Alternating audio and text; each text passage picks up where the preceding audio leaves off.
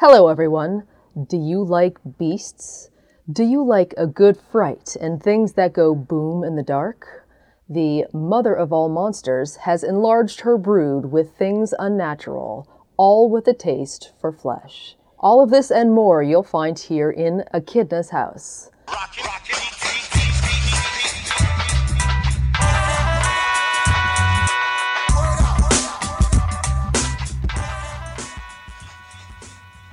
Snapper by Darrell McDonald. Chapter 1 My friend Barry always used to say that he wanted to die with all his perfect teeth in his head. Barry got his wish since his head was the only thing the police found. Why he went swimming in the dark river leading from the ancient swamp at night was a mystery, but much less one than the origin of the thing that ate him. They used my dip net to recover his macabre remains that scooped up all my record bass catches, and I had to throw it in the dumpster. For the next few days, Heron Highland Swamp was off limits to fishermen, hunters, boaters, and the legion of nature fanatics. The watery Leviathan now expanded its hunting range to every riverside home. No one knew, however, that the handsome one time senior voted most likely to succeed in our 1995 graduation class wasn't at fault by any means. Barry, sitting out on his dock after dark, was smoking potent weed, which was his nightly indulgence, as he disliked beer, wine, and most spirits. His family struggles with alcohol directed him to weed, but he never overdid it. Mellowed out to a pleasant euphoria, he took notice of the gargantuan menace rising from the water below his floating dock while he listened to Braves baseball on the radio. A long, rubbery neck connected to a deadly set of jaws extended six feet, snatching the tall man from his lawn chair. The gaping jaws, anchored to a hideous beak, were wide enough that when they stabbed his torso, the vicious shaking sent his severed head bouncing into the water. Swimming away with his meal, the animal dragged the man across the river where he could eat in peace, inside a cove spiked with tree trunks and rotted stumps. The following afternoon, Sheriff Rubens waited for the regional game warden, Neil Cross, to arrive. The sheriff was concerned that the river's legendary bull alligator, Methuselah, had finally taken human prey for the first time in 47 years and may need relocation but Neil had been chasing his nemesis, Bubba Frank Dudley, who'd grown up on the water, boasting that he descended from a long line of trappers and was the best hunter in the South. He and Bubba had been adversaries since we were all in high school, and neither man liked each other. The coming events were about to detonate a deadly conflict. Thanks for coming on short notice, Neil. It's okay, Ron. I was tired of chasing that idiot Bubba Frank through the swamp, anyways. What's he up to now? Some of everything. I found a stash of 24 marijuana plants growing in some pots on a raft back up in the bog. He's the only one who'd know how to get back in there. I knew he was watching me when I tossed him in the water, but he's probably got a lot more hiding places. Ah, he'll screw up one day and then we'll snatch him. Neil, do you think Methuselah could have killed Barry? Nah, no reason to. There's plenty of fish, snakes, ducks, and smaller gators everywhere to eat, let alone dogs and other prey. Well, something big sure as hell got him. We took pictures of the dock, and right on the edge we saw these. Looks like gouges from a gaff hook or something. It's strange. Let me see. The nature biologist, too, was mystified. A lot of animals had claws in the swamp, but not large enough to do this kind of damage. It could be anything or nothing. Well, let me get out on the water, Sheriff, and I'll see what I can see. If something new is hunting in Methuselah's territory, he'll be the best answer to finding it. How big is he now? Well, my John boat's 18 feet long, and I painted footmarks in yellow on both sides. He cruised next to me one day with a coon in his mouth, and I read 14 foot easy. He's at least a 105 years old now since old man Cooter took that picture back in 1936. Every time I see it hanging at his son's bar, I still can't believe it. A hundred year old gator. He's real, all right. Have a good day, Sheriff.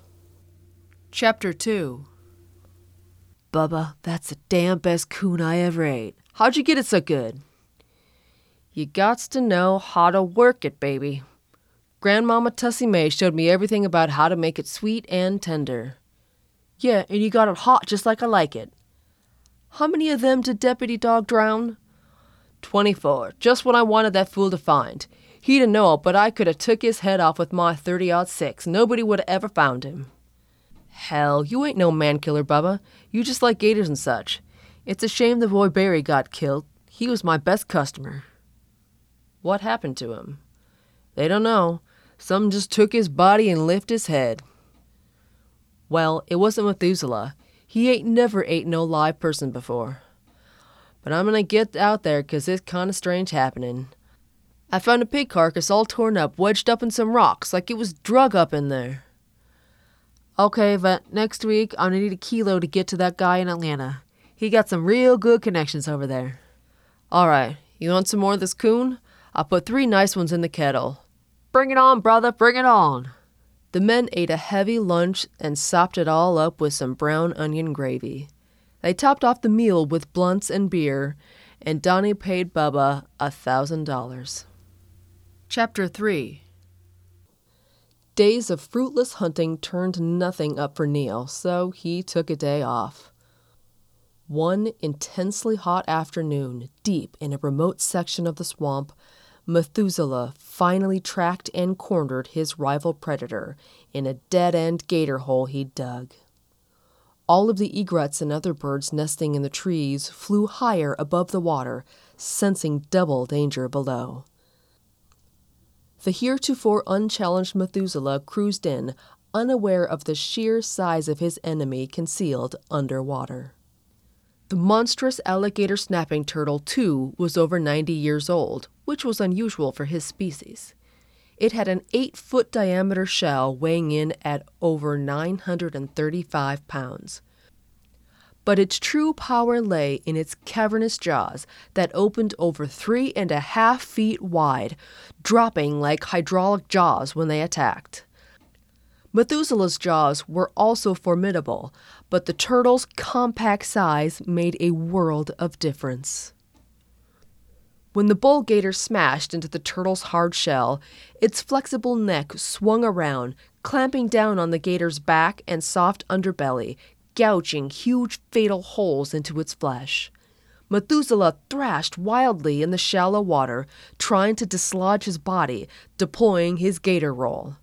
For over a painful hour, his blood spilled, mixing in with the murky water and mud, and finally he died from his wounds. The turtle held on for another hour to be sure of a complete kill before beginning his feasting. After devouring most of the internal organs, its jaws hacked away the meaty tail, and he swam away to feed later. Now, there was only one danger in the river, and no one was prepared to deal with the menace. Chapter 4 Teens, by nature, challenge the rules no matter how well intentioned they are for their own protection. Jeffrey and Trent Hurley's desire to take their new jet ski out on the river, gifted by loving grandparents, was all a matter of timing. Their father had taken a day off to take his wife in for important medical procedures, and they'd be gone all day, leaving the boys at home on a teacher workday. 16 year old Jeff and his 13 year old sibling were normal, rambunctious teens who loved the outdoors. When they were sure that their parents were at the hospital an hour away, they made their move.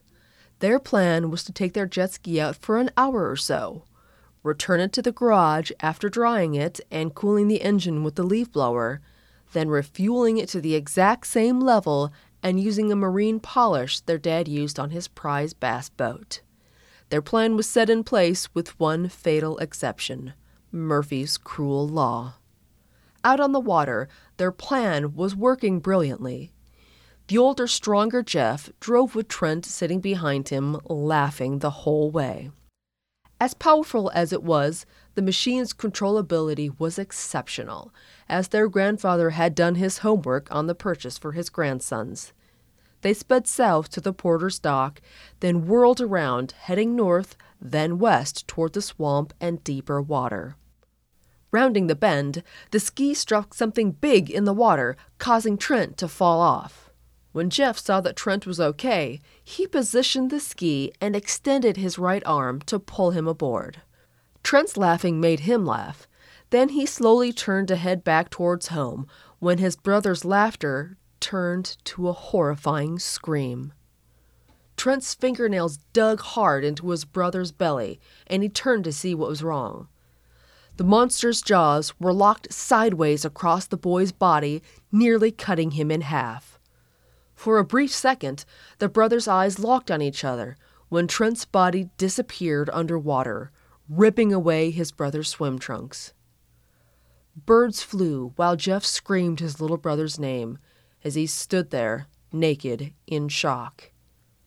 A trail of bubbles rose to the surface, heading into the bog, with the boy frozen standing on the jet ski. When another boater out for a day of bass fishing on the water swung around the bend on his boat, he immediately stopped his engine, staring at the naked, crying teen. He drifted over, grabbing the shivering boy who fell deeper into distress. Son, what's wrong? What happened? The boy shivered, perplexing the man, and he tried again. Son, what happened? Was it a gator? N- n- no, no. It was a big, ugly alligator snapping turtle, and it ate my brother. Utterly confused, the man pulled his cell phone from his vest, dialing 911. In minutes, the river was full of rescue boats, and Jeff was taken home with his new jet ski in tow. While boaters patrolled the river searching for Trent's body, his parents rushed home behind a high speed motorcycle escort. Slamming to a stop with the front tires in the grass, the Hurleys ran inside where the sheriff sat with their son. Katrina hugged him immediately, but soon convulsed into tears. Trent was nowhere to be seen, and she passed out from the shock. Their father, Jeff Sr., conflicted by rage and despair with his elder son, fell on his knees in front of the sofa, sobbing. Paramedics attended to Katrina, and the sheriff went outside to look at the jet ski in the grass. Everyone stared at the gash on the hull, as if it was struck by something hard in the water, and everybody had an opinion. Chapter 5 Bubba Frank knew all of the swamp's secrets, including signs of death on the wind. He possessed an acute sense of smell, honed by years of hunting, and followed the distinct scent of rotting flesh into the swamp. Ahead in the distance, he knew that this branch led to an old gator hole dug by Methuselah where he'd been before. That day, he snagged a 22 inch bass using a hunting arrow with a fishing gig. But today was very different. Jamming the pole into the mud, Bubba positioned the boat next to the bloated, rotting corpse of Methuselah, being fed upon by a family of raccoons and a lone possum. Flies were everywhere. The hunter, used to ghastly sights in the swamp, used the pole to poke the old alligator's body, flipping it belly up. The entire underside had been eaten away by something big. Strange, but very native looking to the swamp hunter. For all the world, it looked just like the wounds made by a notorious snapper, but he'd never heard of one this large. Methuselah's whole tail was missing as well, and Bubba decided to leave and report what he'd found. He dumped this one right in Neil's lap before he'd be accused of slaughtering a legend. Bubba snapped six photos with his phone to corroborate his story. Several people were outside the sheriff's office when Bubba rode up on a muddy four wheeler with ragged, cut off jeans and light blue denim sleeveless shirt. Barefoot and unashamed, he strolled inside where Neil and the sheriff's deputies were gathered, planning an extended search. Neil glared at Bubba, who spoke up first.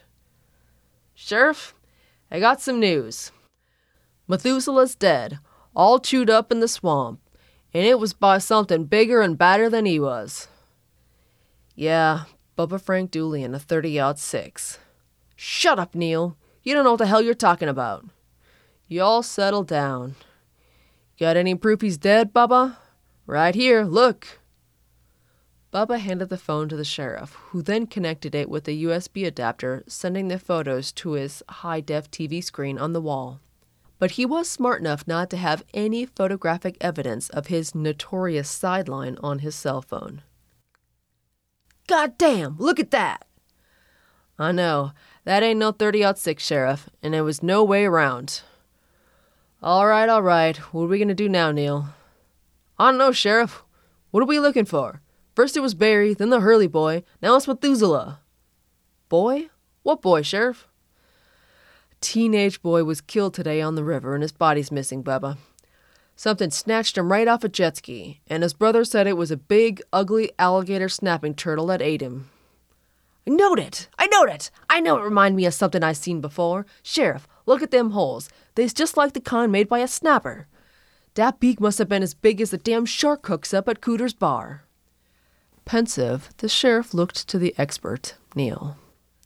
Sheriff, gigantism does exist in nature, but it's rare. Y'all remember Hogzilla? That boar the hunter shot over in Georgia back in 2004?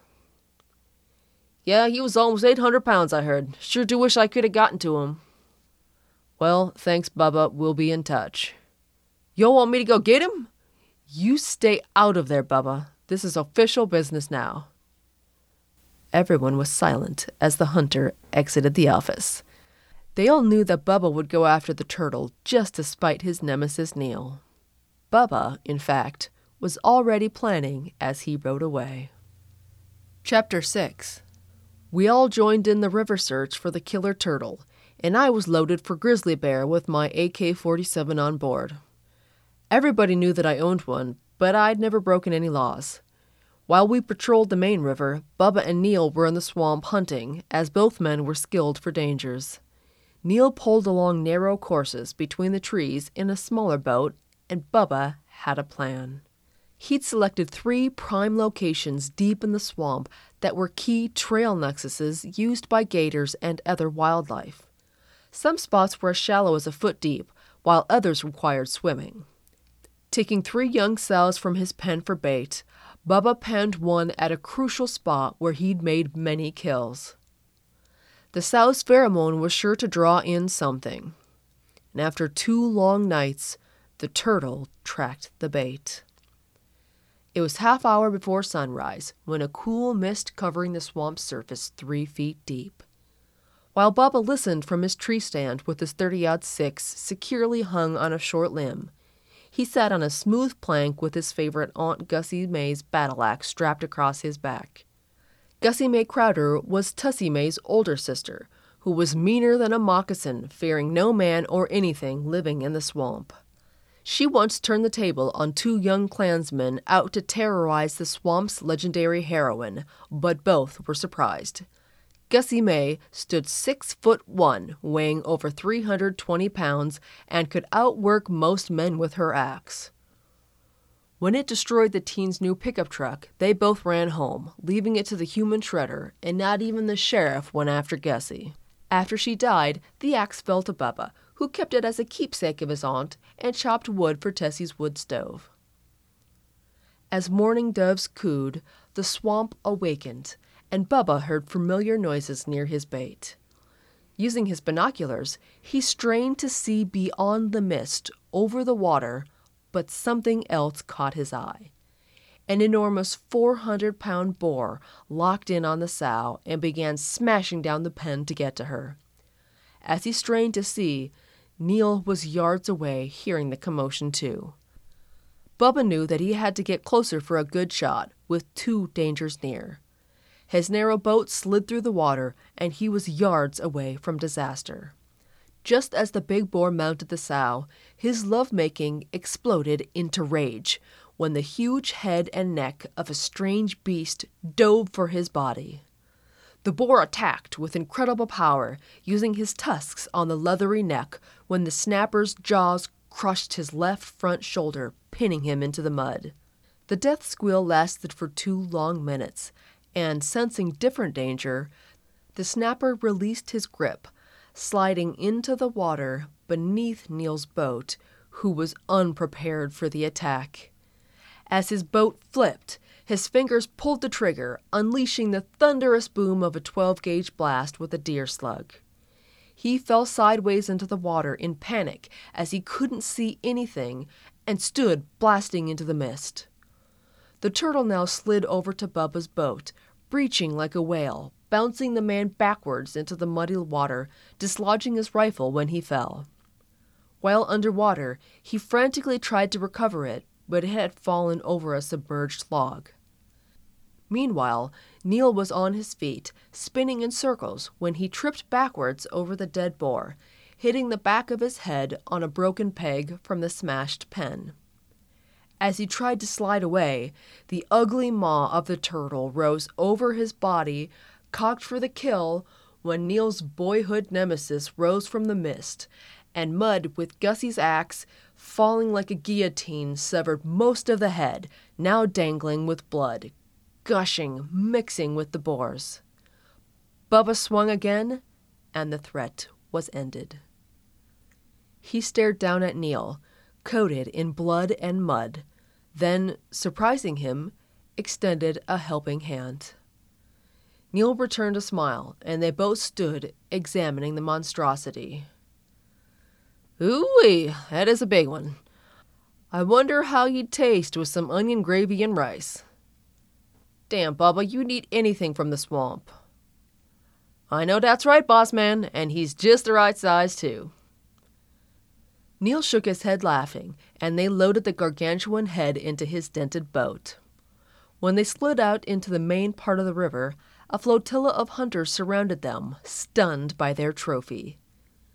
Later that morning, Bubba returned with his buddies and power tools to carve out the shell and put the best meat on ice in coolers.